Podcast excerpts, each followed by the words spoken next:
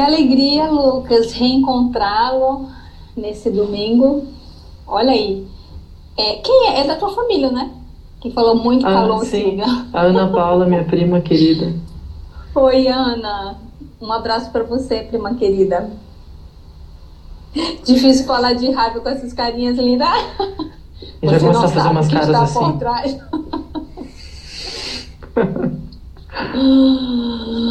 Você não sabe o que está por trás dessas carinhas lindas, Silvia.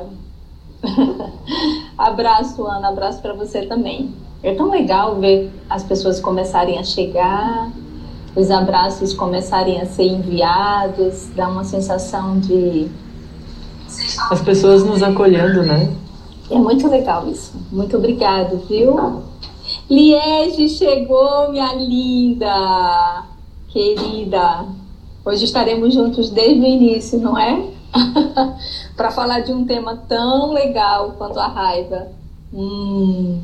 Importante. Importante, muito importante. Bom, então é, hoje nós temos alguns, alguns recados é, sobre a live de hoje, que durante essa durante a nossa experiência com essas lives que a gente tem feito, a impressão que dá no final de uma hora é que nós poderíamos ter estendido um pouquinho mais, até para acolher e para responder as perguntas. Parece que sempre tem mais assunto para falar. Então, nós. Mais para não dizer muito mais. é, isso mesmo. E aí nós conversamos e hoje a gente está fazendo simultaneamente. Nós estamos fazendo pelo Face, e aí fico muito feliz de estar aqui no Face e pelo, pelo Instagram. E aí nós combinamos em estender um pouco mais, de acordo com a, com a fluidez do que a gente vai falando, nós vamos aumentar um pouco mais. Então, quando chegar o tempo do Insta, o Instagram é, detonar, ele apaga, né? Nós vamos avisar vocês e aí quem se sentir convidado a continuar, continua com a gente. E a gente vai falar um pouco mais hoje. Certo, Lucas? Isso mesmo. Ah, que Foi bom. feito um pedido, um pedido da gente estender, né? Que os temas estão sendo interessantes e as pessoas estão com vontade de ouvir mais. É. E a gente ficou super feliz, assim, de poder. Porque a gente também dá vontade de falar mais, né?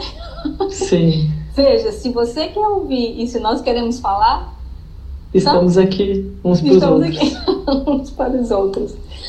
E aí, hoje, hoje eu gostaria de, antes de nós começarmos, fazermos rapidamente um, um exercício de respiração. É, e aí eu queria convidá-los a, a dar uma organizada na coluna, a fechar os olhos por alguns instantes é para que nós possamos estar presentes verdadeiramente aqui. Feche os olhos um pouquinho. Observe o que, é que você está sentindo. Traz a sua intenção para esse momento. Traz a sua intenção para que nós possamos nos conectar.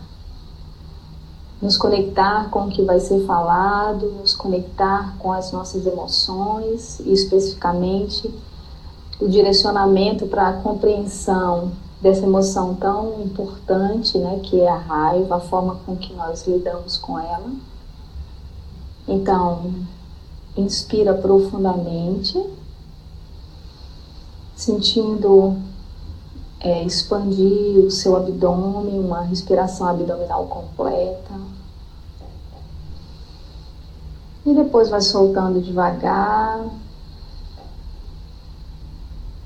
Mais uma vez, inspira. E solta. Inspira. E solta. Uma vez mais, inspira. E solta.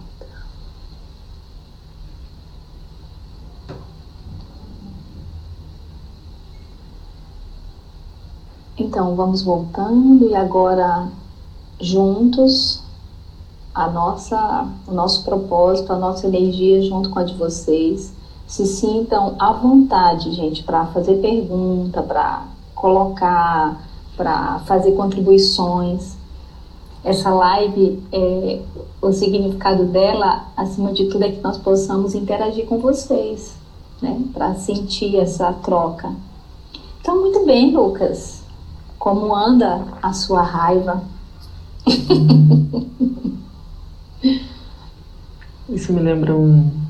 Tem um, um, mestre que enfatizava muito a bondade e a compaixão, esses ensinamentos, como sendo a nossa natureza básica, assim. E muitas emoções com seu aspecto destrutivo que vinham e eh, encobriam essa natureza básica nossa, que é de, de bondade, de conexão uns com os outros. E ele não perguntava, como ele enfatizava muito esse ensinamento sobre bondade, né? e abertura, assim, ele, tipo, ele fazia uma pergunta.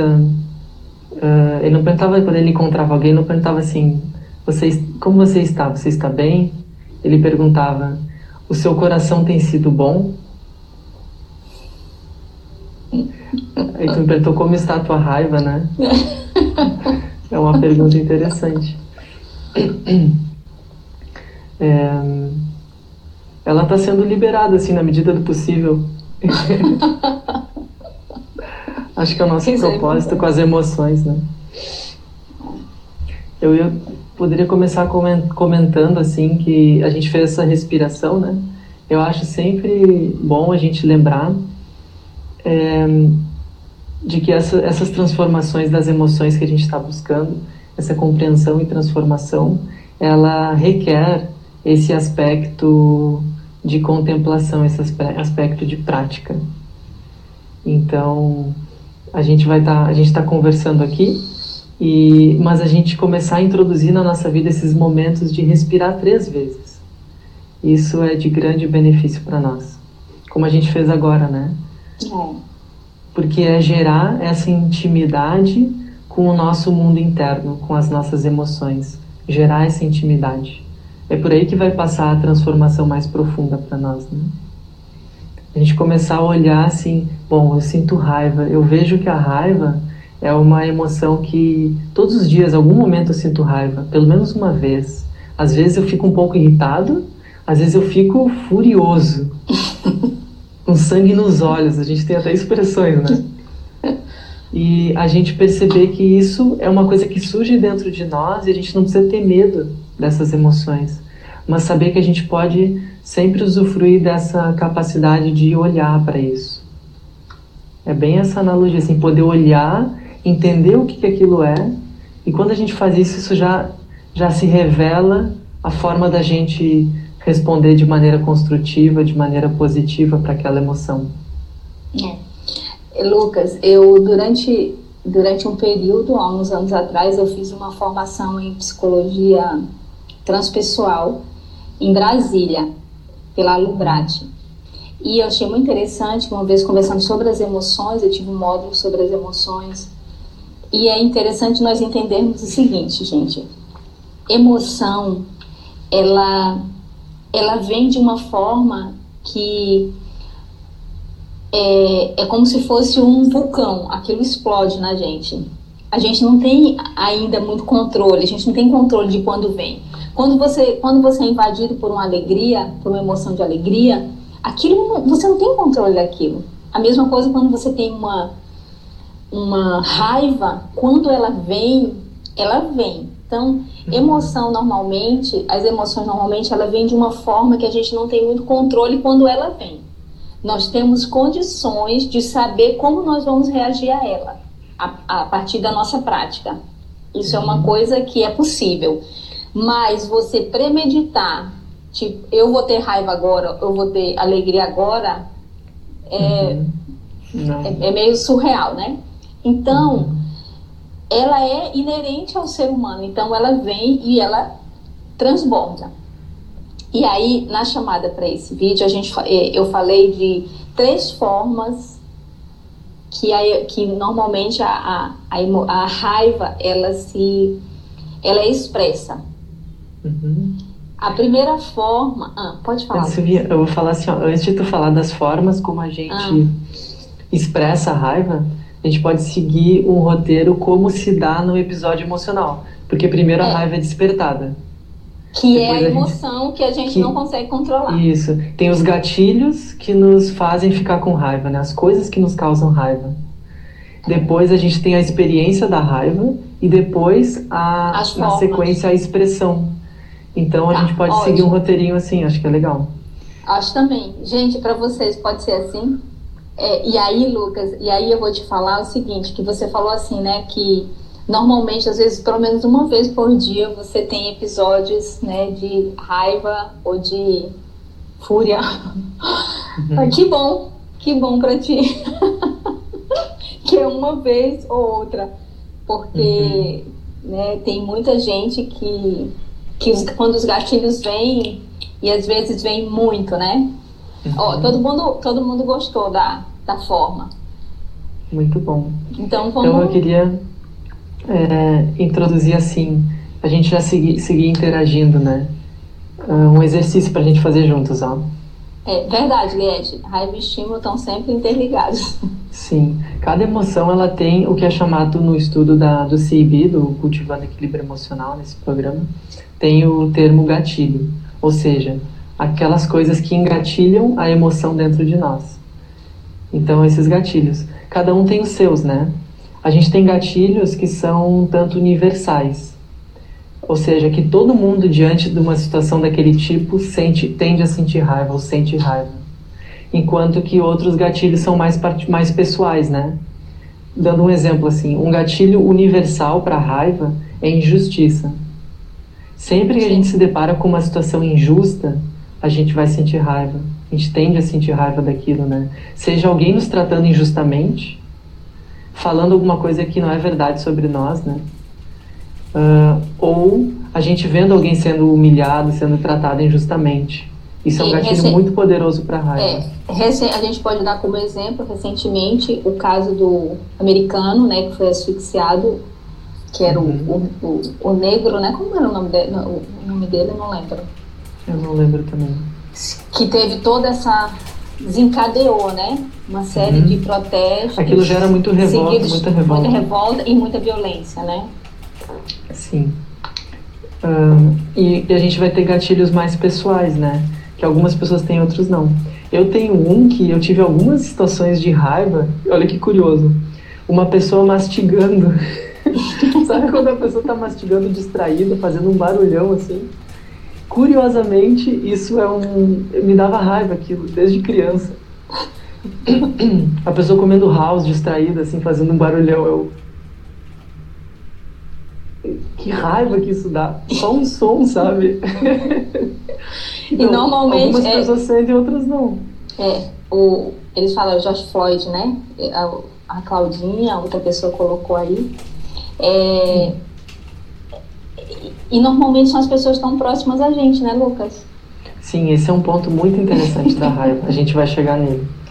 Mas então, assim, do, seguindo pelos gatilhos, é, Antes de falar mais alguns, eu queria fazer esse exercício com, com vocês. Vocês poderiam ir escrevendo aqui, as, pode ser assim, três coisas que, que, que deixam raiva. vocês com raiva. Que vocês ficam, sentem raiva. E aí, raiva inclui o quê? Toda a gama de emoções, que é desde irritação, uh, aborrecimento, até coisas mais intensas, tipo. É, uma exaltação, uma exasperação, um rancor. Vocês podem ir colocando aí, a gente vai vendo. E a gente. É, Gatilhos de raiva. Medo, olha que interessante. O medo gera raiva, isso tem um sentido. É. O medo gera raiva porque a gente está diante de uma coisa que nos, nos obstaculiza, que gera um impedimento para nós, e a gente tem o impulso de remover o obstáculo, que é a raiva, mas também tem medo de se ferir, que é o medo. Então, vai indo assim. Outra. A Pessoa espalitando, espalitando dente, gente falando muito alto. Bagunça. Comer com barulho, sim, isso para mim também. Pessoas que tiram as coisas do lugar e não colocam de volta, é verdade. E quando não enche a, a, a garrafa com água, deixa todas secas na geladeira. Sentir-se enganada, com certeza. Injustiça, opressão, injustiça, preconceito, intolerância. Se sentir desvalorizado. Muito bom. Ser é, desrespeitado, talvez, né? Não acreditar em algo que fala. Uhum. Falar com alguém e a pessoa não prestar atenção. Sim, isso é muito comum. A gente está sempre interagindo, sempre conversando uns com os outros, né? Então, isso é diário para nós. Alguém não prestar atenção no que a gente está dizendo. É. Pode, pode dar raiva. Falta e, de reconhecimento. Ou então, quando a pessoa. Injustiça realmente é um gatilho universal, verdade, Claudinha? Muito bom. E é legal esse exercício da gente vendo que são a gente sofre de coisas muito parecidas. A raiva surge em nós por coisas muito parecidas. Isso é que a gente vai descobrindo, né? Eu tenho eu, uma, uma, uma coisa que eu tenho muita raiva é quando, me, quando a pessoa mente para mim. Uhum. Quando eu sei que ela tá mentindo, é, sabe aquela coisa assim, que você sabe que a pessoa tá mentindo, ela sabe que ela tá mentindo e, e ela sustenta a mentira? Isso é uma coisa que me dá raiva, eu fico com muita raiva.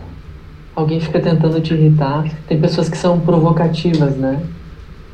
E aí, se a gente tiver, o, a gente pode olhar os gatilhos assim, eles, os gatilhos acabam sendo a nossa própria fragilidade, porque a, aquilo ali é a, é, é a possibilidade das pessoas nos perturbarem, se elas quiserem, né?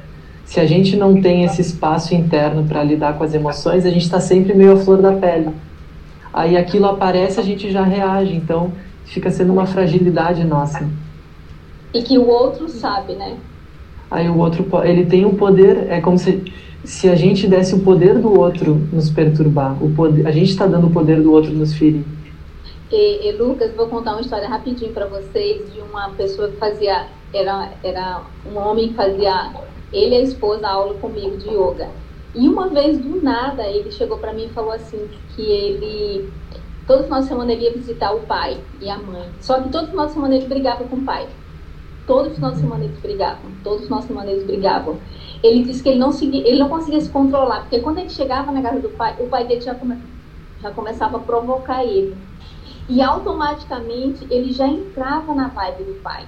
E aí eles acabavam discutindo. E toda vez ele saía no domingo de lá chateado porque tinham brigado. Aí ele conversou comigo e aí ele perguntou: Tu acha que eu devo, como eu devo fazer? Aí eu falei: Olha, faz o seguinte: quando ele começar a te provocar, olha o que ele está fazendo, percebe o que ele está fazendo e não responde e não e não entra, não, não deixa, não deixa o gato, não deixa unir, né?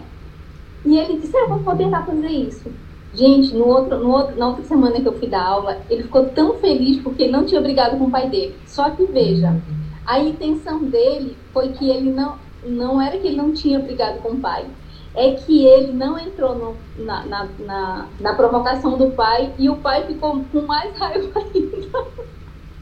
Então, aí quando ele contou para mim isso, eu falei, mas peraí, mas você tá feliz porque você não brigou com seu pai ou porque você encontrou uma forma de passar a perna no seu pai? Ele... Hum. Então, veja, a, motiva... a motivação dele foi diferente como quem diz assim, olha, eu ganhei dele esse final de semana. Eu não briguei Sim. com ele, eu não me aborreci, mas ele ficou aborrecido. E aí a gente foi conversar sobre isso. Então, ainda tem essa questão da nossa intenção. Porque às vezes a gente não quer brigar com o outro, não quer aceitar provocação, mas a gente quer encontrar uma forma diferente de atingir o outro. Faz isso. sentido isso? Isso faz muito sentido porque a gente não tá, a gente ainda está movido pela raiva, né? Ainda está movido raiva. por uma competição, por querer vencer. É. E é uma outra ação daí. Mas a gente não precisa fazer isso, a gente pode sempre, talvez já seja mais construtivo a gente não entrar na provocação, mas ainda a gente pode dar respostas mais construtivas ainda, que, que é mudando a motivação. Tu entender que tu não precisa estar tá dentro daquilo, daquela disputa. Com certeza. Pode fazer uma coisa muito diferente daquilo. É, então, completando assim, né, dos gatilhos, não é uma lista completa, mas eu vou passar mais algumas coisas que eu tenho anotado uhum. aqui, né? A gente falou em justiça, uh, desrespeito, foi falado é, bastante. Foi falado também. Frustração com o que se queria obter. Que aí vem a expectativa, né? Uhum. Ser mal entendido ou mal interpretado. A gente pode ficar com uma raiva disso, né? é, traição, abandono, Sim. ser falsamente acusado. Uh, e mais duas coisas interessantes. A gente tem regras culturais, por exemplo, seguir em fila. Quando alguém fura a fila, ou seja, quando alguém quebra uma regra cultural, como furar uhum. a fila, a gente tende a sentir raiva. É. Então seria quebrar uma regra cultural. E a raiva nos outros. Isso é muito importante porque a raiva ela é essa emoção potente assim e ela se retroalimenta. Então quando a gente vê uma pessoa com raiva, é fácil que a gente fique com raiva também. Mas a gente vai tendo esses gatilhos de raiva. Aham. Uhum. Muito boa pergunta. Agora a gente pode ver justamente isso, né? O, a diferença entre raiva e aborrecimento. O aborrecimento, ele é uma raiva leve. Se a gente olhar uma, uma uma linha de intensidade, a gente vai, vai passar o seguinte, ó, no, no Atlas das Emoções, que tem disponível na internet para quem se interessar, irritação ou aborrecimento, que é uma raiva leve, né? A gente está um pouco, tá sentindo uma coisa, um, um obstáculo, a gente está sentindo um pouco incomodado com aquilo, fica um pouco irritado. Um segundo estágio que vai aumentando a intensidade, vai vir a frustração. A gente tinha uma expectativa de alcançar alguma coisa e a gente é barrado, a gente não consegue realizar o que a gente queria, aí a gente se frustra. É uma expressão de raiva, de estar tá barrado no seu caminho, né? O terceiro estado é exasperação, ou a gente pode pensar exaltação também. A gente já começa a ter uma resposta mais enérgica frente àquilo, né? A frustração pode ser que a gente apenas abaixe a cabeça, assim, e não reage. Gua não é guarda um pouco aquilo, mas o exasperado já está vindo aquele fogo, assim, se manifestando, né? Aqui descreve que é a perda de paciência frente a repetidos fracassos para resolver um problema. Aí a gente vai se exasperar. Um quarto estado é propensão a discutir, que é uma tendência a se envolver em uma discórdia, uma discussão, né? uma agressão verbal. Aí o quinto já vem a ser rancor, que já é uma coisa mais intensa, uma raiva mais intensa, né? Uh, a raiva ela é uma emoção que sempre vem e vai, como as emoções, elas são rápidas. Só que daí o rancor é como se a gente pegasse uma coisa que nos trancou no nosso caminho e a gente guarda aquilo e fica repetindo mentalmente o, aquela raiva, né? Reengatilhando, lembrando aquilo, reengatilhando. A gente está cultivando um rancor. E, e, e é, muito, é, então, é muito ligado à mágoa. É ligado. E alguém tinha perguntado sobre o ódio, né? O ódio, ele não é uma emoção dentro do CB, porque ele não é uma coisa que vem e vai, como as emoções são.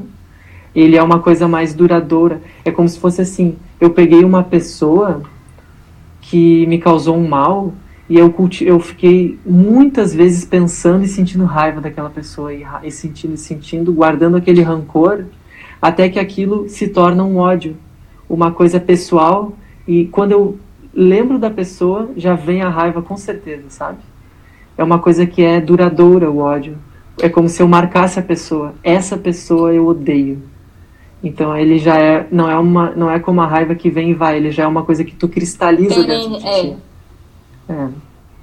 E é um peso porque você. O ressentimento imagina... é uma coisa parecida. Ele também é uma coisa cristalizada dentro de nós. Uhum. Pela repetição da raiva, da frustração, da decepção com alguém, a gente produz ressentimento e pode produzir ódio. Então, eles são coisas mais arraigadas. O que não significa que não são coisas que a gente possa trabalhar e ultrapassar, né? Só que eles são o fruto de uma repetição. Eu é, eu vi uma, eu, eu ouvi, li uma vez que o ódio é o amor que ficou doente. Hum, isso é interessante. Porque você pode, você pode ter ódio assim é, quando a gente fala no aspecto de justiça geral, social, você pode ter ódio de alguma, assim, de uma determinada figura, né? Uhum. Mas, normalmente, os, é, é, a, os, os aspectos relacionados com ódio, muitas vezes são de pessoas que eram ligadas a nós e que, de alguma forma, essas pessoas nos machucaram, é, é, enfim, causaram algum dano e a gente pegou aquilo que era, que era o sentimento, que era um sentimento né, de amor, vamos colocar assim, e aí foi tão grande o impacto que você passa a odiar aquela pessoa. Faz sentido isso? Parece que de alguma forma é próximo, né? Que pode mudar, assim, virar a chave, aí aquilo que era super positivo e intenso é. se torna uma coisa super intensa e negativa. E negativo. Isso, pra gente elucidar isso, eu acho que é importante fazer uma distinção entre o, o amor e o apego, né? Uhum. Porque o amor só vai se transformar em ódio assim se tiver um grande apego ali por trás desse amor. Aí tu vai ter uma grande frustração, porque tinha um grande apego, e aí essa grande frustração pode originar o ódio. Eu diria isso. Porque é, se eu... o amor for o amor na se o amor for assim genuíno, ele entende a liberdade. Ele, ele não vai produzir uma coisa negativa, né? Mesmo que o outro faça uma coisa totalmente contrária ao que a gente espera e que nos machucaria muito, a gente vai ter uma compreensão daquilo e não, aquilo não vai se tornar ódio. Então, eu vou eu vou trazer uns eu vou trazer umas, uns exemplos assim para a gente aprofundar mais nesse aspecto, porque uhum. eu acho assim, ó, Inclusive, a gente tinha conversado essa semana sobre um filme, né, que eu tava, que era o filme lá do Tom Hanks, e que existe uma situação assim, ó. Aqui, eu só queria pai... dizer uma coisa antes de tu contar. Hum. É, eu não assisto muito filme, quase nada, mas a Silvia me deu o tema de casa de assistir esse filme. Aí eu assisti ontem de noite. Tô sendo um bom aluno, Silvia. Tá sendo, né? Ah, então, então você assistiu, né? Eu assisti ontem. Então, é, a, a, história, e, é um, e eu achei muito interessante porque eu conheço pessoas que já viveram uma situação mais ou menos parecida. É, que é a história de uma criança que, que foi abandonada pelo pai. O pai, ele era muito mulherengo, o pai saía, o pai é, vivia fora e a mãe ficou doente com câncer e o pai abandonou a mãe. E ele e a irmã que tiveram que dar conta do recado. Então ele cresceu com muita raiva do pai. Muita raiva do pai. Então, é, e isso interferiu na vida dele de uma forma geral. Então, nesse aspecto, é, é, Lucas, eu acho que vai muito além é, do apego assim da criança, né? Vai, vai mais da sensação de que a pessoa que deveria ter cuidado de mim, a pessoa que Sim. deveria ter ter ficado do lado, ela não fez isso. Uhum. Né? E aí eu vou partilhar com vocês uma, uma situação muito pessoal que o meu pai, antes de, antes de é, casar com a minha mãe, ele tinha uma outra família, a qual eu amo muito os meus irmãos. Acabei tendo contato depois de adulto com eles, pelo menos com dois deles, e a gente acabou estreitando uma relação. E o meu irmão, e é muito engraçado, porque na família, na família, na primeira família do meu pai era um homem e duas mulheres. E na família com a minha mãe também, um homem e duas mulheres. E, uma, e quando, antes de papai morrer, quando eu consegui fazer que depois de 20 anos o meu irmão fosse reencontrar o meu pai, foi muito interessante. O papai já estava com câncer, e aí eu consegui, assim, né, foi o destino que foi juntando, juntando, e ele acabou indo jantar lá em casa e reencontra o papai depois de 20 anos. E papai ficou muito emocionado, e papai chorava muito, né? E papai, eu imagino assim, o quanto foi difícil para ele. Toda vez que ele olhava no olho do meu irmão, ele chorava. E aquilo foi muito tocante para mim. E depois, papai já tava tinha que descansar cedo, eu fiquei conversando com meu irmão. E ele falou, ele conversou muito comigo. E era muito interessante porque o homem que ele estava falando não era o meu pai. O mesmo homem, a gente estava falando da mesma pessoa.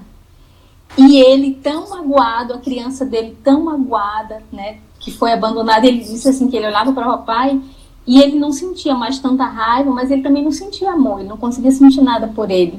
Aí ele falava por causa disso, disso, disso, disso.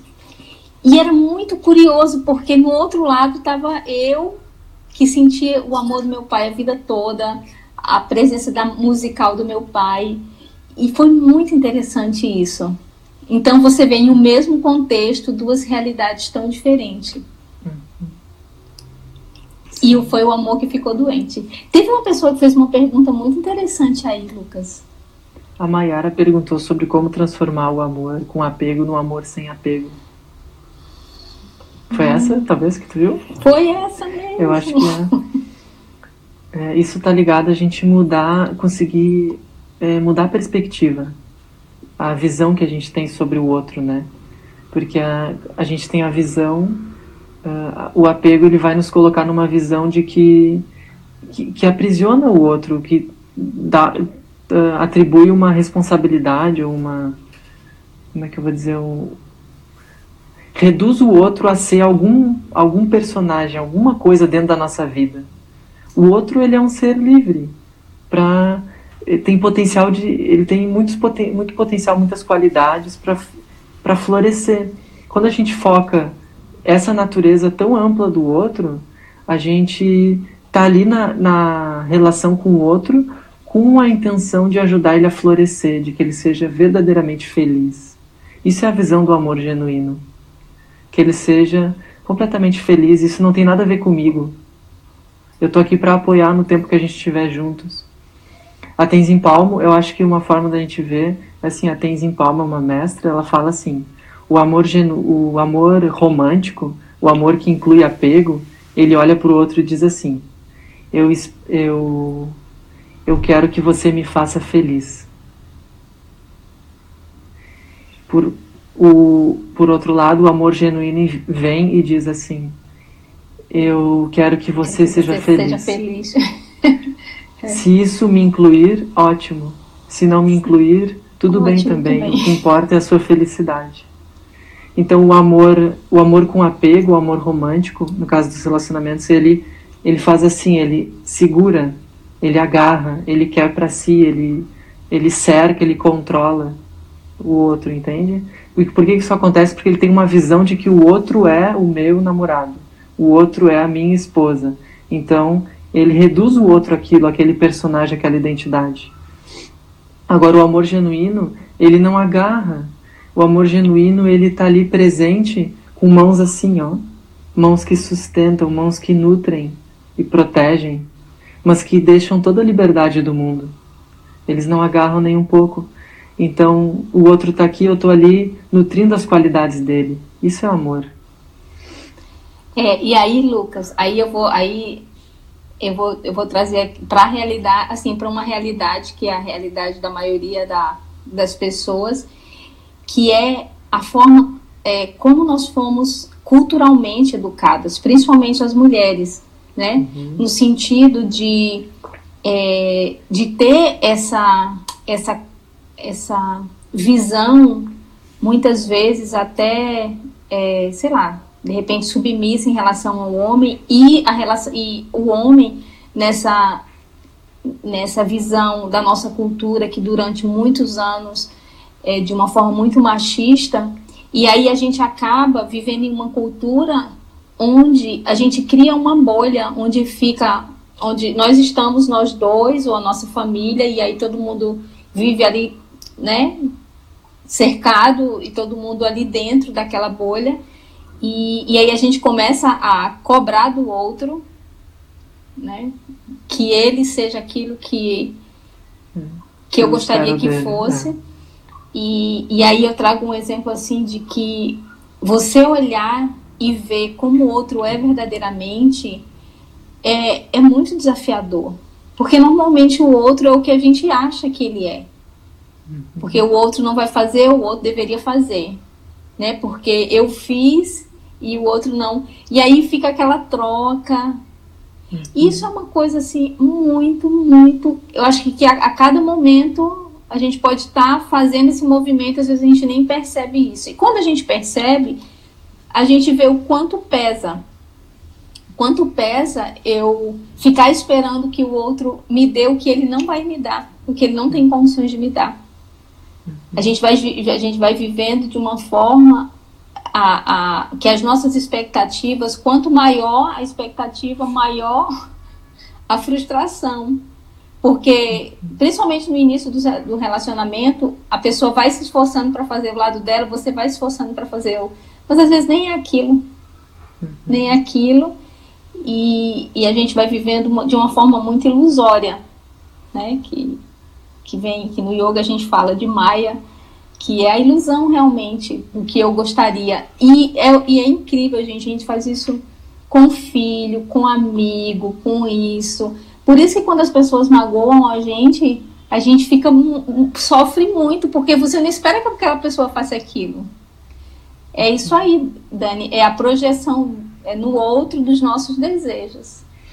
E isso introduz também, isso, isso explica como que tu e teu irmão estavam falando do pai de vocês e estavam falando, parecia que era de outra pessoa. parecia que é de outra pessoa. Como isso é possível, né? Como isso é possível? A gente tem que se perguntar isso, querer entender como é possível isso.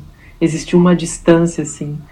Isso é o fato de que cada um está vendo a partir dos seus referenciais, das experiências Exatamente. que teve com aquela pessoa. Com aquela pessoa. Então a gente tem uma certa perspectiva sobre o outro.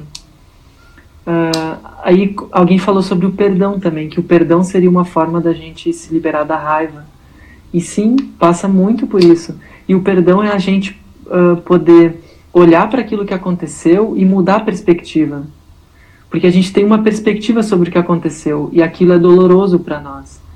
No, no, exemplo do filme, né? Que ele olhava para o pai e pensava: ele, ele nos abandonou, ele foi totalmente cruel o que ele fez comigo, com a mãe que estava morrendo. E aí ele estava preso nessa visão, sustentando essa visão, e aquilo era demais, era muita dor. Era né? muita dor. E ele sustentou isso a vida inteira. Até ele estar tá lá com 35, 40 anos, já tinha um filho, né, tinha esposa, que foi quando se deu o enredo do filme. Aí chegou a, aquela pessoa, é, o Mr. Rogers, é, que começou a ajudar ele a soltar um pouco aquela visão e olhar de outra forma. Foi no momento que ele pôde olhar de outra perspectiva que começou a se liberar daquela raiva, aquela daquela dor. vingança, aquela dor imensa. E tudo é isso, gente. Todas as ajudas que a gente recebe, que a gente dá para os outros, é sempre isso que está acontecendo. Quando a gente conversa com um amigo, quando a gente vai num terapeuta, o que está acontecendo? A gente tem uma visão sobre o que aconteceu, uma visão sobre o que nós somos, o que o outro é. Quando a gente ouve um amigo, um terapeuta, quem for, a gente está ganhando uma outra perspectiva outra sobre Outra perspectiva sobre aquilo. E é isso dor. que nos libera. A gente conseguir ampliar nossa visão, olhar de outras perspectivas. Até que a gente vai ampliando, ampliando, quando vê a gente não fica mais restrito, a gente vai saber que o que a gente está vendo é uma visão particular. Então a gente não vai mais ser enganado pela nossa própria mente. A gente vai saber que o que a gente vê no outro é uma projeção nossa. Então a gente vai sofrer muito menos na nossa vida.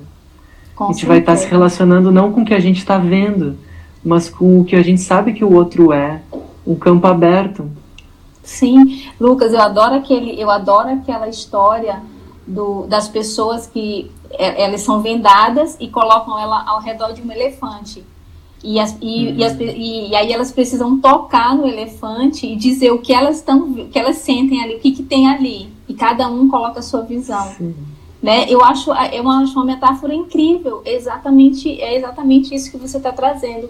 Quanto mais eu amplio o meu campo de visão, e saio dos meus referenciais, mais, menos eu julgo e menos eu sofro. Porque eu estou dando para o outro a oportunidade, é, é eu estou dando para mim a oportunidade de não ficar preso a, aos meus padrões, né? Isso. E também uma professora Elizabeth Matisnangel, ela diz assim: o maior desrespeito que a gente pode ter com o outro é achar que a gente conhece ele. E o maior respeito que a gente pode ter com alguém é saber que a gente não conhece aquela pessoa. É. Isso é muito lindo. É muito Significa lindo. que a gente não, não vai fixar a pessoa no que a gente acha, uhum. no que a gente vê, né? É. E toda vez que a gente fixa alguém, a gente a gente tá cortando, a gente tá é, tolhindo a pessoa. Uhum. Eu, eu dizer que e, e eu, eu, acho que em todos os aspectos, né? É, eu falar para um filho meu, não, porque o meu filho ele é muito assim, distraído. A partir do momento que, que eu digo que ele é muito distraído, eu estou reduzindo a ele a outras coisas que, que não é verdade, que não é. Talvez uhum. naquela situação ele esteja distraído, mas para as coisas que sejam interessantes para ele, ele não é distraído. Uhum. Toda vez que a gente emite um, um julgamento de valor em relação à pessoa, a gente está cortando, a gente está é, é, eliminando e, está e, limitando. E, e, limitando a pessoa. E com a gente, a, a Liege colocou aí, e com a gente mesmo, né? Totalmente. É, entrou um amigo muito querido, o Emerson lá de Recife, um beijo enorme, querido. Ah, que bom. Casado com a minha e, prima. E a gente está na a gente tá na essência da questão já, porque quando a gente for olhar como que a gente lida com a raiva, como que a gente dá uma resposta construtiva para a raiva?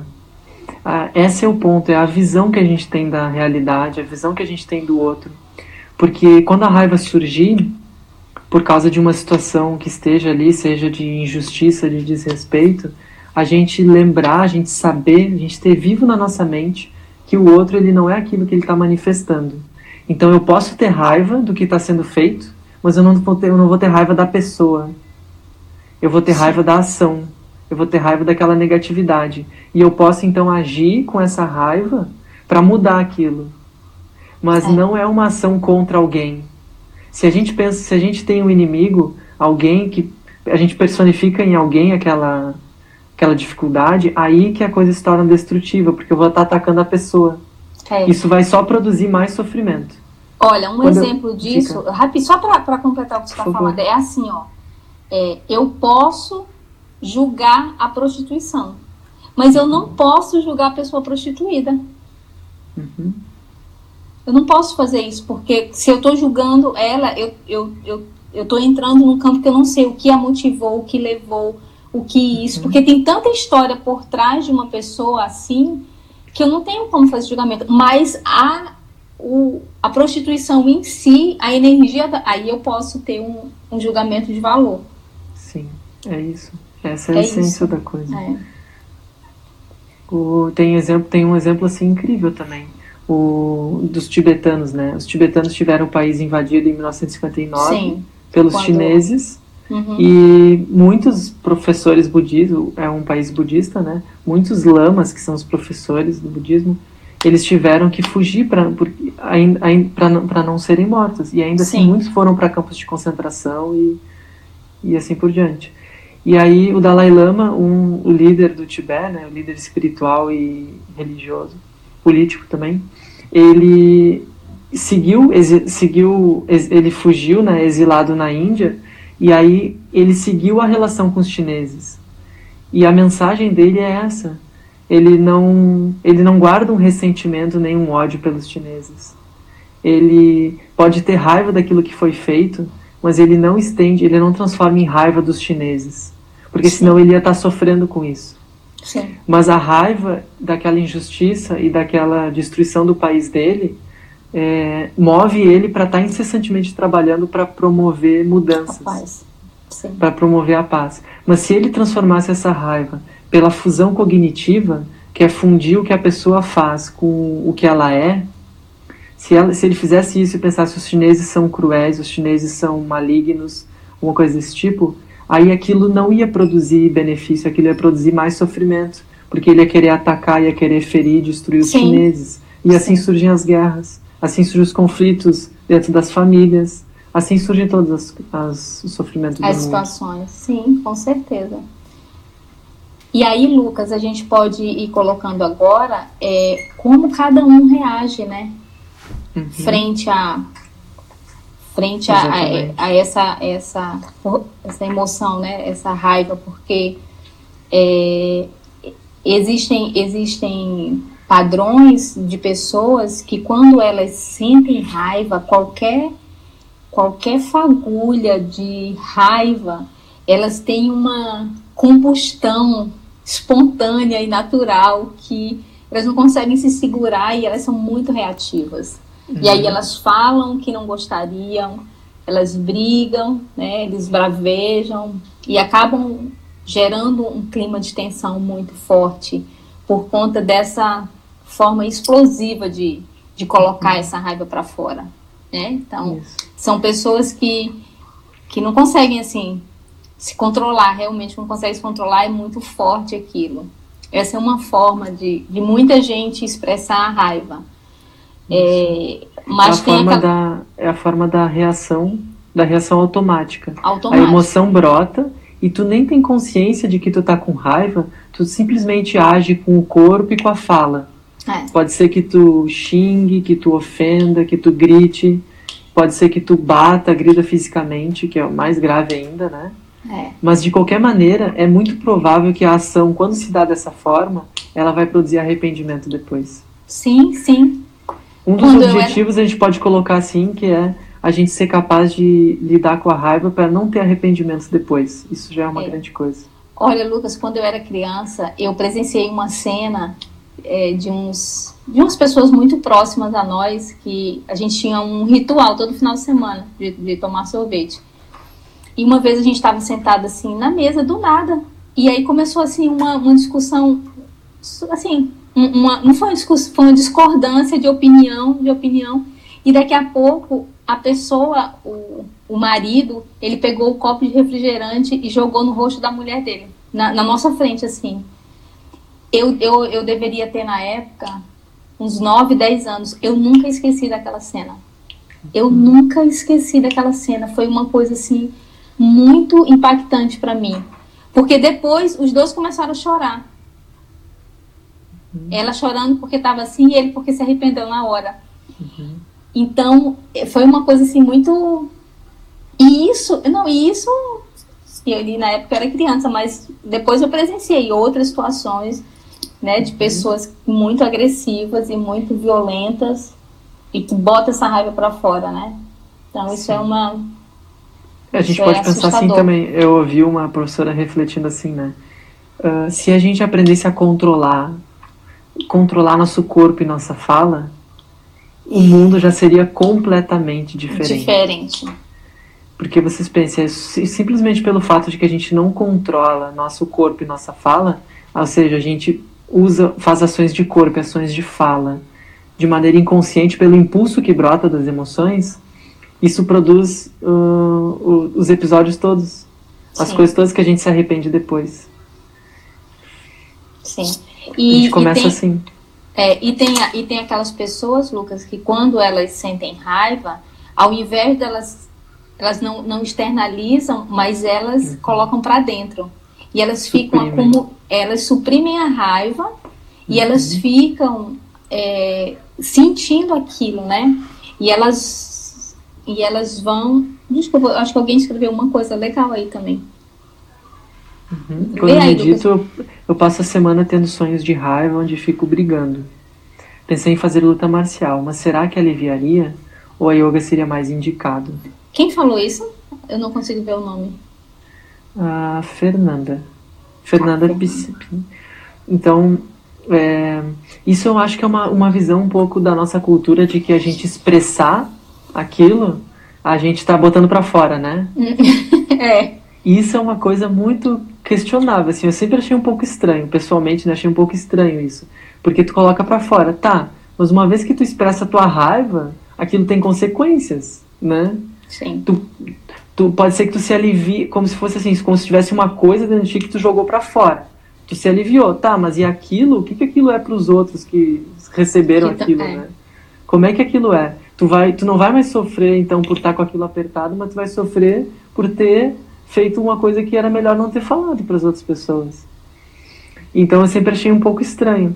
Aí eu encontrei nesse estudo das emoções, né, que em geral é, a gente expressar, a gente não está botando para fora, a gente está fortalecendo aquela marca mental que a gente tem.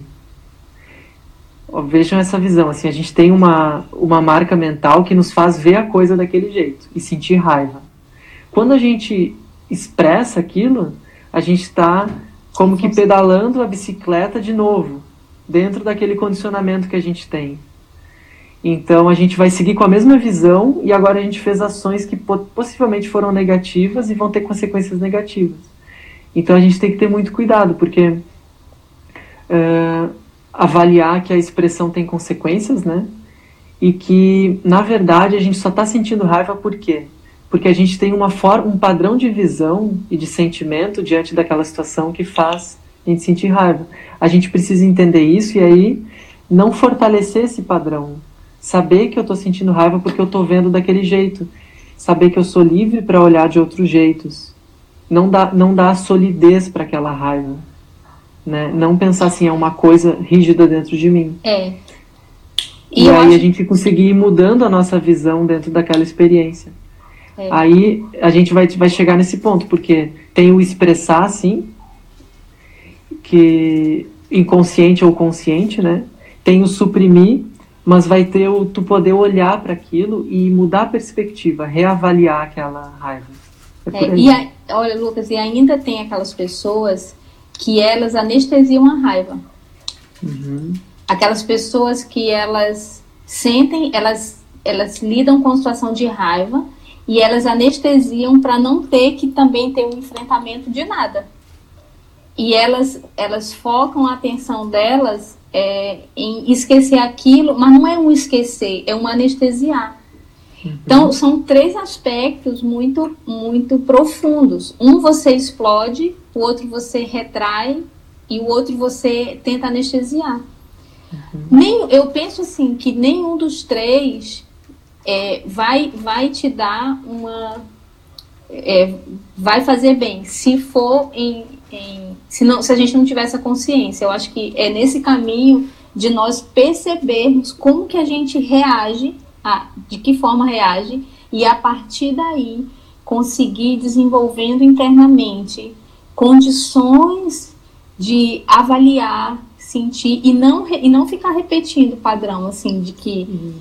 Não, eu não consigo, eu não consigo me controlar. Não, eu não consigo, eu não consigo falar. Eu não consigo não, me eu controlar, faço... eu, eu preciso vir dar soco nesse, nessa coisa. Nessa eu preciso coisa fazer pra... essa luta. É. Então seria assim, qual é a motivação, né? Sempre olhar a motivação. Se a gente vai fazer a luta, respondendo diretamente para Fernanda, assim como eu vejo, né? Se a gente for fazer a luta marcial por pensar assim, eu sinto raiva, preciso expressar isso, a gente está se fixando naquele ser raivoso que precisa todo duas vezes por semana ir lá dar soco, chute, alguma coisa assim, porque nós temos uma raiva guardada, uhum. né? Aí quando é que a gente vai transformar nossa mente e ver que a gente é livre daquela raiva? Eu acho mais interessante a gente começar um processo internalizador, de olhar, saber que a raiva está presente, mas que a gente pode mudar a visão, o olhar que a gente tem sobre aquilo. Então, né? E aí nós estávamos falando sobre a forma, né, que cada que algumas pessoas têm de lidar, uns externalizam, outros internalizam e outros anestesiam. Uhum. Seja qual for a, a forma com que nós escolhemos para lidar com a raiva, se ela não for feita de forma consciente, é, ela não vai isso. produzir, não vai produzir uh, liberação daquilo ou Sim. a nossa capacidade de responder de forma construtiva, né? É. Alinhado e, com os nossos objetivos, nossa busca pela felicidade.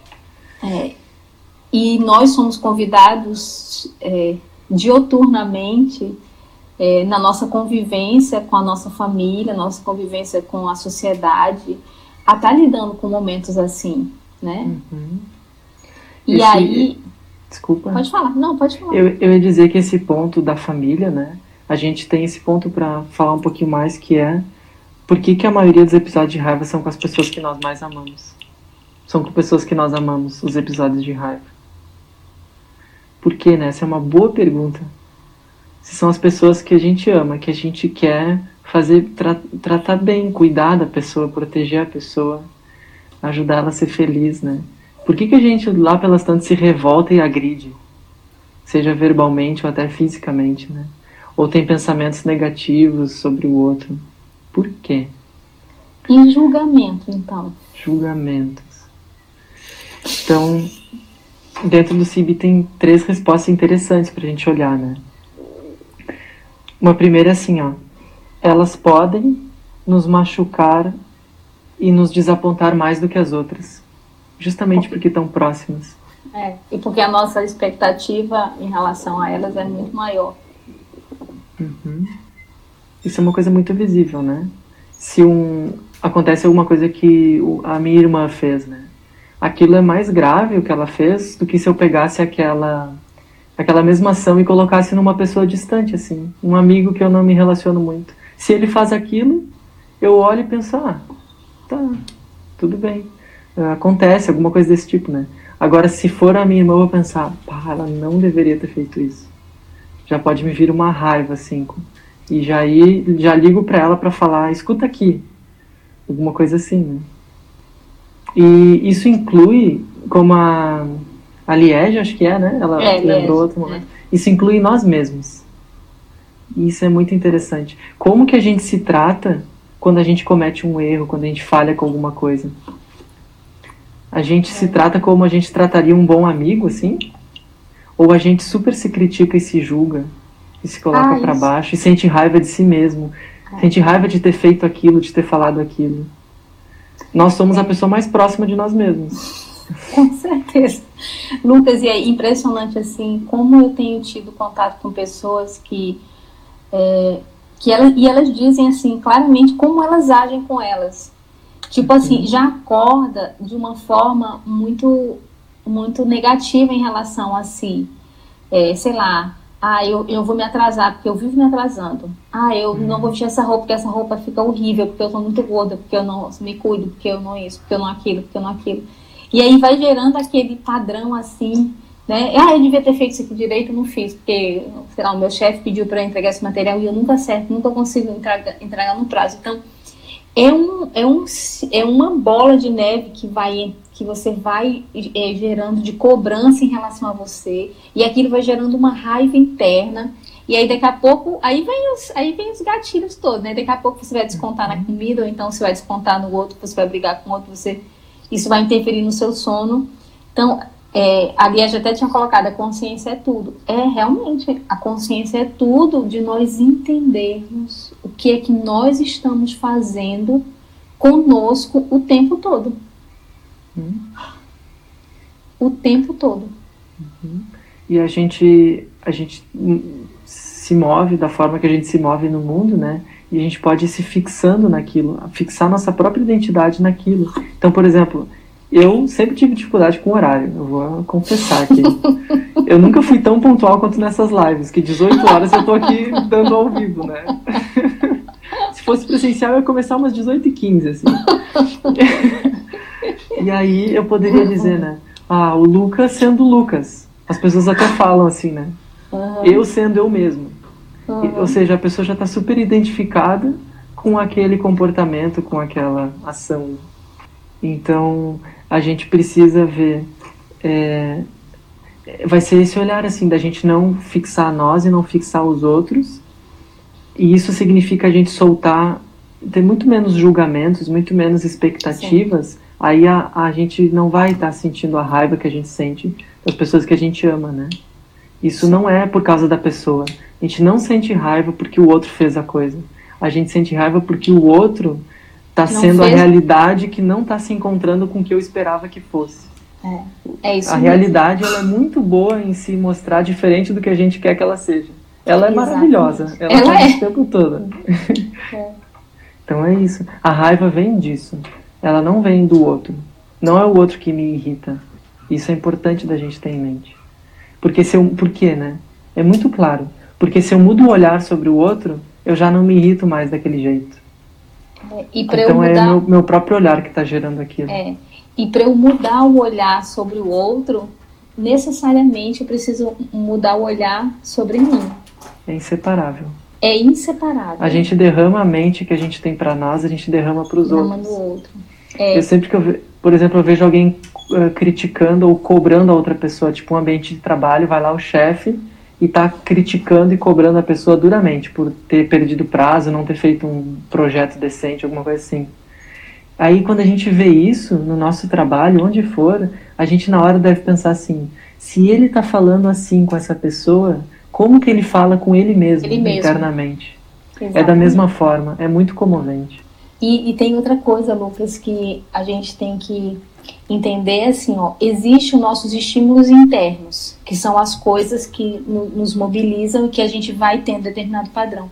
E existem os estímulos externos, porque nós, nós somos bombardeados pela mídia com muitas informações. Hoje, mais do que nunca, com o advento de, das redes sociais e do WhatsApp, a todo momento você está se conectando com notícias e essas notícias geram, geram um, uma emoção em você. Então, gente, para, para um pouco e pensa assim: qual é a conexão de vocês com isso? O que, que vocês buscam ver diariamente, constantemente? Porque se você ligar o Jornal da Manhã e você assistir o Jornal da Manhã, basta um, ou então assistir todos os jornais, 90% do que é colocado são coisas negativas. E não é que, que, que, não é, não é uma, uma, questão de, de você não estar você não está consciente do que está acontecendo. Não é uma questão de você se alienar, é uma questão de você ter consciência do que você está vendo. E o que, que aquilo promove em você. Por quê? Porque existem. É, gente, é muita informação. No WhatsApp a gente recebe um monte de vídeo que que tem coisas que a pessoa fala assim, meu Deus, como que alguém tem coragem de compartilhar isso? Ou então daqui a pouco quando você vê, você tá mandando para frente. Aí vai mandando para frente, vai mandando para frente e aquilo vai gerando uma energia muito muito negativa. Então, nós temos essa consciência de da onde a gente conecta a nossa a nossa atenção diária, isso vai refletir é, é, diretamente no que a gente anda sentindo internamente. Quantas coisas edificantes a gente procura dentro da. Eu tenho. É, dentro do movimento espírita, por exemplo, tem uma fala que fala assim: o bem é tímido. E eu acho que essa questão de ser o bem é tímido, ele também abrange muito é, quantas coisas sobre bem a gente vê durante o dia. Quantas coisas eu busco edificante para o meu dia? além de notícias e coisas que, que me deixam com sentimento de raiva, de injustiça, né? Então, acho que essa balança ela precisa estar muito equilibrada e a gente só consegue equilibrar a balança quando a gente tem consciência do que a gente está buscando. Faz sentido para vocês, gente, o que, o que eu coloquei? O que, é que vocês andam buscando de, de estímulos externos para vocês? Se a gente tem sido exposto a visões positivas ou visões estreitas, visões negativas Negativas. Um exemplo, enquanto as pessoas vão colocando, é uhum. é assim: as notícias. É, eu já vi um, uma notícia que foi feita assim. Porque a gente vê, né? Dois bandidos, não sei o quê. Aí uhum. os consumidores, não sei o quê. É cheio desses rótulos, né, sobre as é. pessoas. Aí eu vi uma vez uma notícia que trocou todos esses rótulos que a gente está colocando nas pessoas, de bandidos, de corruptos, de políticos, de consumidores, de é, desempregados, e trocou por ser humano. Aí dizia, dois seres humanos entraram, não sei quem, encontraram um ser humano, que daí tal ser humano fez não sei o que para tal ser humano. Muito interessante. Porque é como se tirasse. Quando a gente coloca os rótulos e os nomes nas pessoas, a gente já está colocando uma certa visão sobre aquele, aquela pessoa e aquela situação. Daí foi, a gente limpou a visão. Vamos olhar o que está acontecendo. Tem seres humanos fazendo coisas com seres humanos. É. Tem seres humanos que estão com a mente perturbada, estão muito aflitos e estão fazendo coisas não virtuosas, coisas horrendas muitas vezes. E tem seres humanos que estão equilibrados, estão olhando os outros, gerando interesse pelos outros e querendo ajudar e criando projetos e coisas positivas. E o mundo está repleto disso. Nesse momento a gente tem uma grande aflição por causa da pandemia, mas a gente tem tantas coisas maravilhosas surgindo. Acontecendo. E a gente não, a gente conhece, a gente acessa esses olhares, a visão sobre essas coisas. É isso. Olha, tem uma pessoa que está acompanhando a live com a gente, que a Carol, é, eu chamo ela Silvia Carol ao mesmo tempo. Ela é do Recife e é, outro dia a gente estava conversando, ela mandou um, uma partilha muito linda para mim e ela disse assim: muita gente tem me falado assim, eu queria deletar o ano de 2020.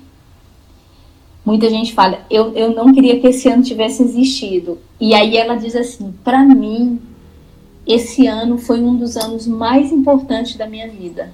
Porque foi esse ano que eu comecei a me olhar de forma diferente. Hum. Que eu comecei a ter uma perspectiva sobre a minha vida e sobre qual o meu propósito.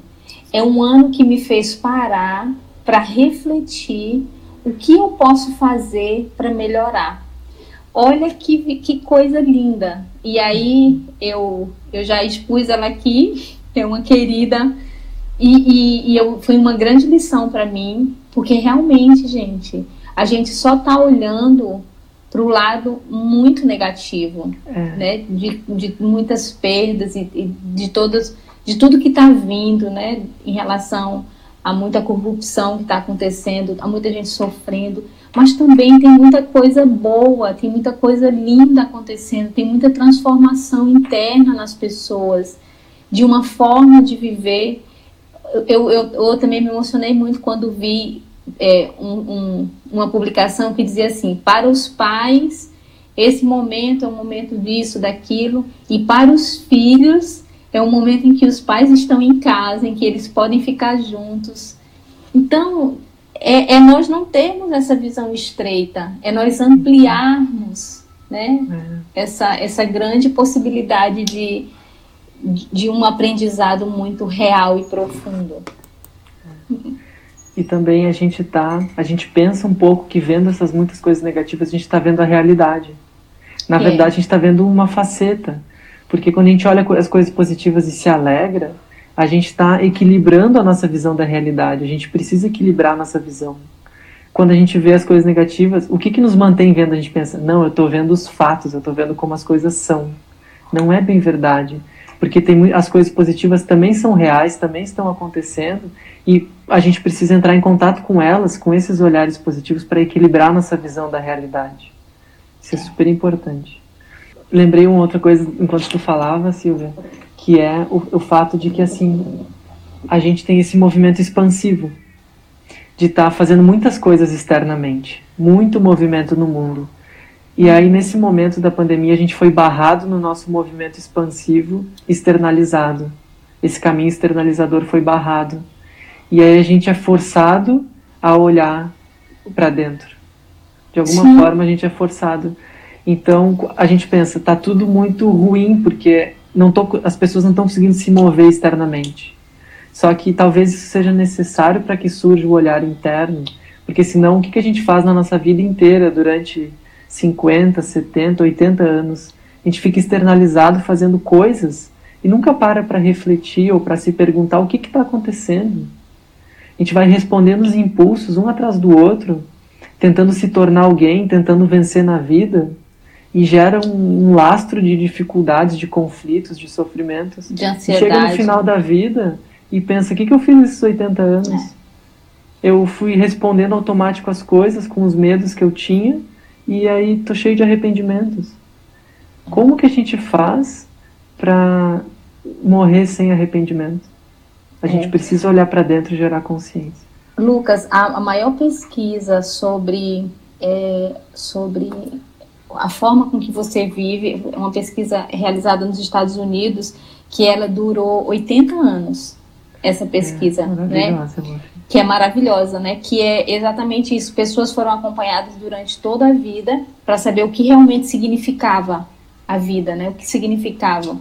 E todas aquelas pessoas que eram muito individualistas e que tinham uma vida muito voltada para fora, no sentido de ter é, ter um, um, foco só para o que está fora, né, para o que pode é, conquistar em bens materiais, ou enfim, está muito direcionado isso. Eram pessoas que eram mais infelizes e pessoas que tinham um tempo, é, morriam mais, mais cedo. Enquanto as pessoas que tinham um propósito de vida e conseguiam se relacionar com outras pessoas de forma amorosa, né, elas se sentiam mais felizes na velhice e, e tinha uma, uma, uma, uma vida mais, mais longa, vamos colocar assim.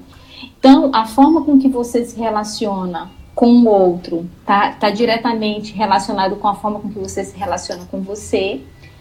E o que vai garantir nós termos um, uma qualidade de vida vai ser principalmente a forma com que nós, assim, como a gente consegue se amar. O quanto a gente consegue se aceitar. Porque a partir do momento que eu aprendo a me amar e me aceitar, tudo que vai vindo para mim vai sendo menos doloroso.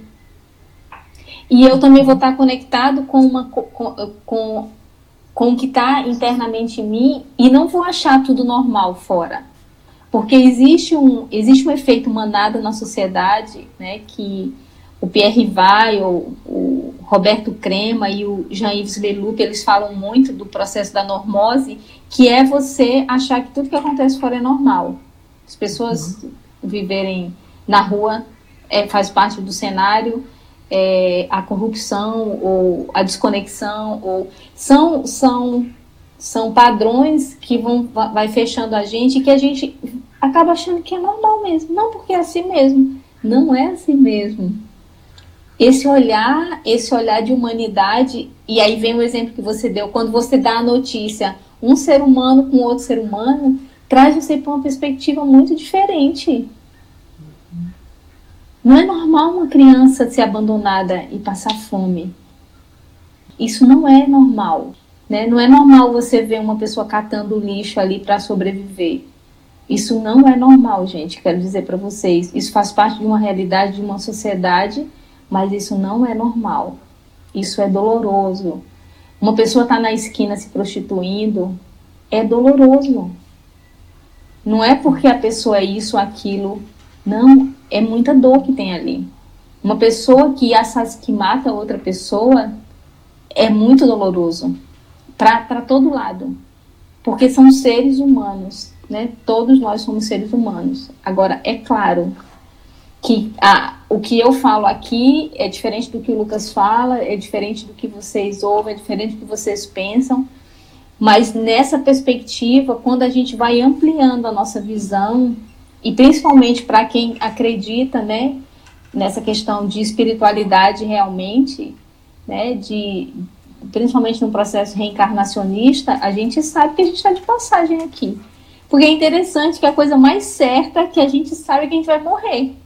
Quando a gente uhum. nasce, a, a única certeza que a gente tem é que a gente vai morrer.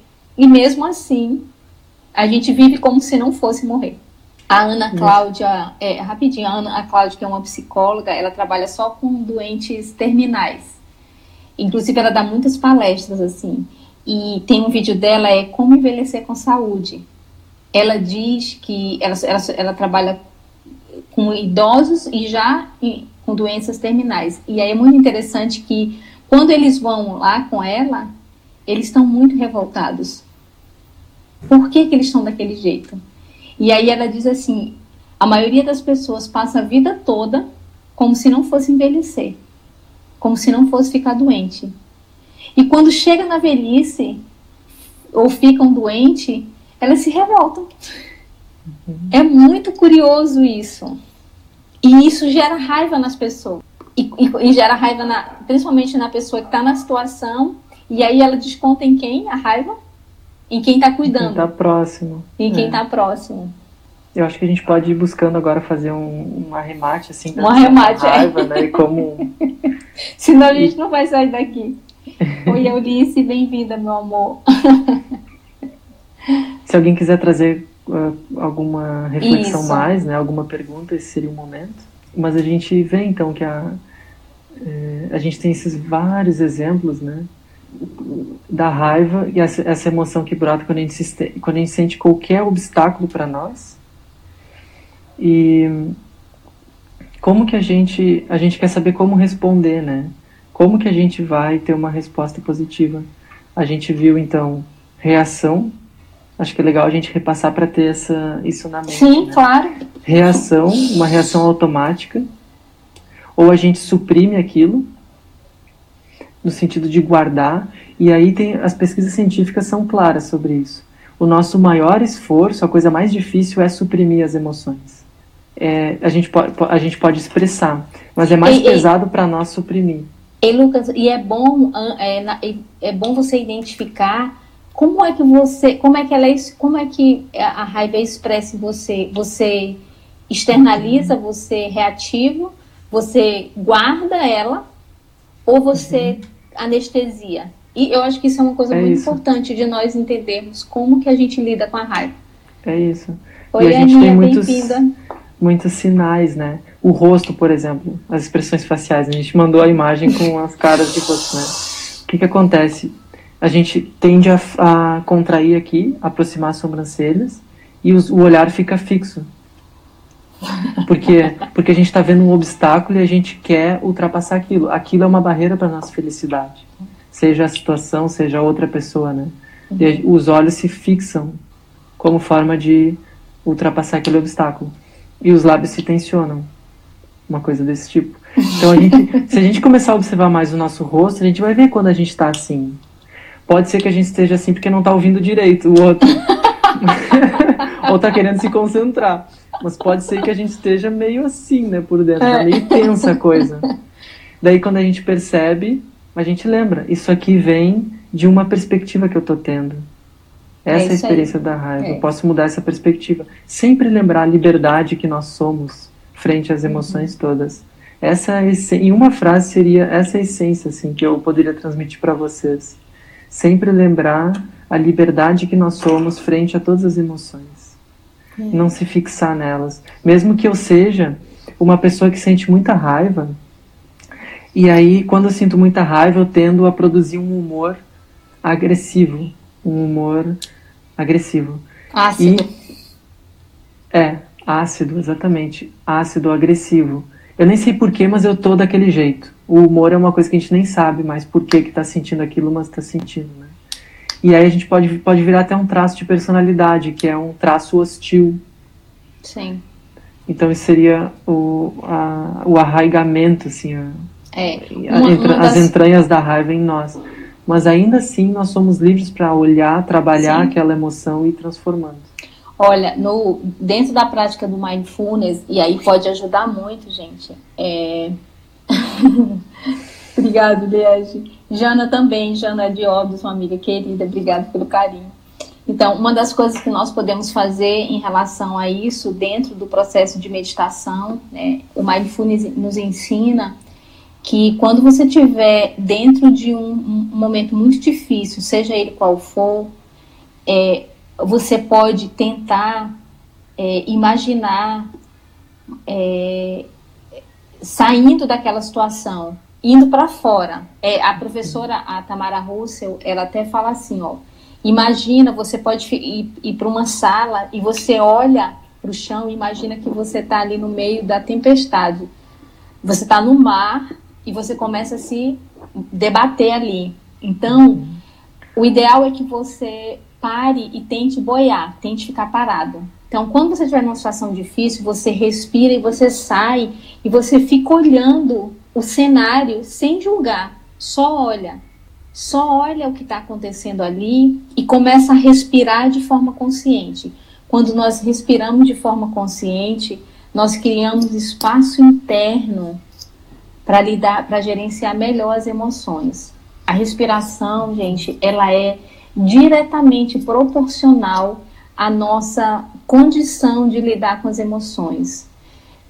Pode fazer o teste, seja qual for a situação que você esteja passando, seja raiva, medo, ansiedade, para alguns instantes e começa a respirar pode ser uma respiração bem profunda. Inspira e expira, inspira. E aí, ou então você pode inspirar, reter um pouquinho e voltar.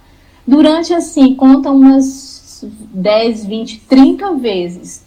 Quando você retorna para aquele momento, você já sente menos, menos pressão interna.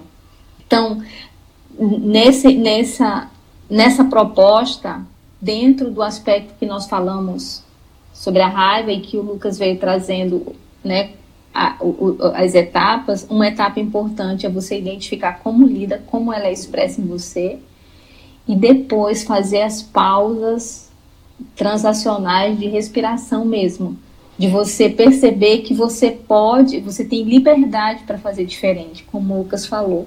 Hum. E aí vai ser muito legal. E, e eu tô falando tudo isso pra mim, tá? É assim. Os maiores beneficiados somos nós, porque a gente tá repetindo nós. o que a gente quer entender, assim. a gente pratica pra isso. É isso mesmo. então é isso, gente. Tantos amigos queridos. Olha, eu acho que deu certo essa questão dos 30 minutos, porque as pessoas minutos voltaram. gravadinho agora.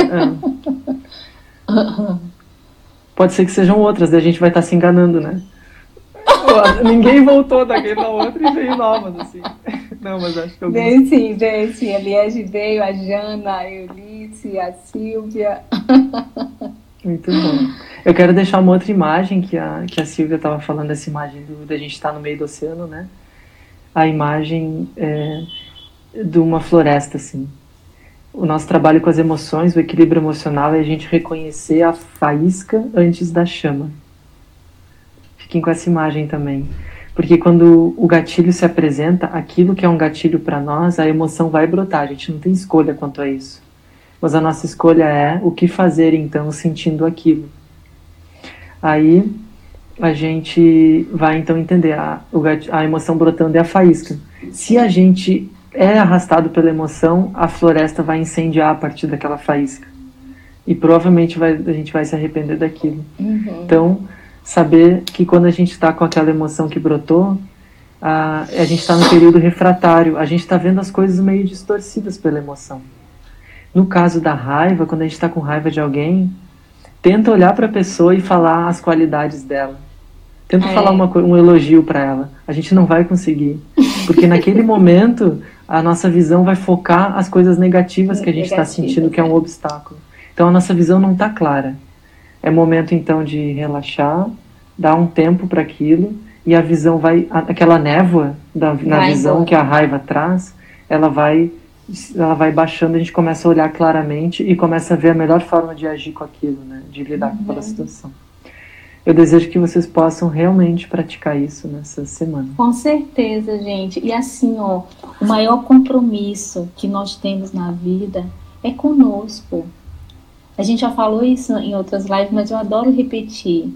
Porque quando você estiver bem, quando você estiver assim, é, equilibrado, quando você sente que você está se nutrindo suficientemente, aquilo vai, aquilo vai, é, vai transbordar de você e vai chegar a todo mundo que estiver perto.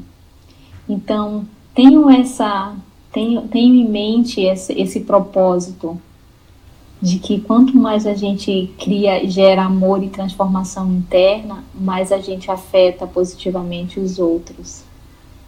E as nossas expectativas reduzem, e os nossos apegos reduzem, e a gente vai sabendo lidar melhor com as situações, tá? Lucas, um abraço enorme para ti, querido. Muito obrigada. Você também. Muito obrigado, tá? Beijo. Um excelente bem, final amores. de domingo. Fiquem bem, todo mundo.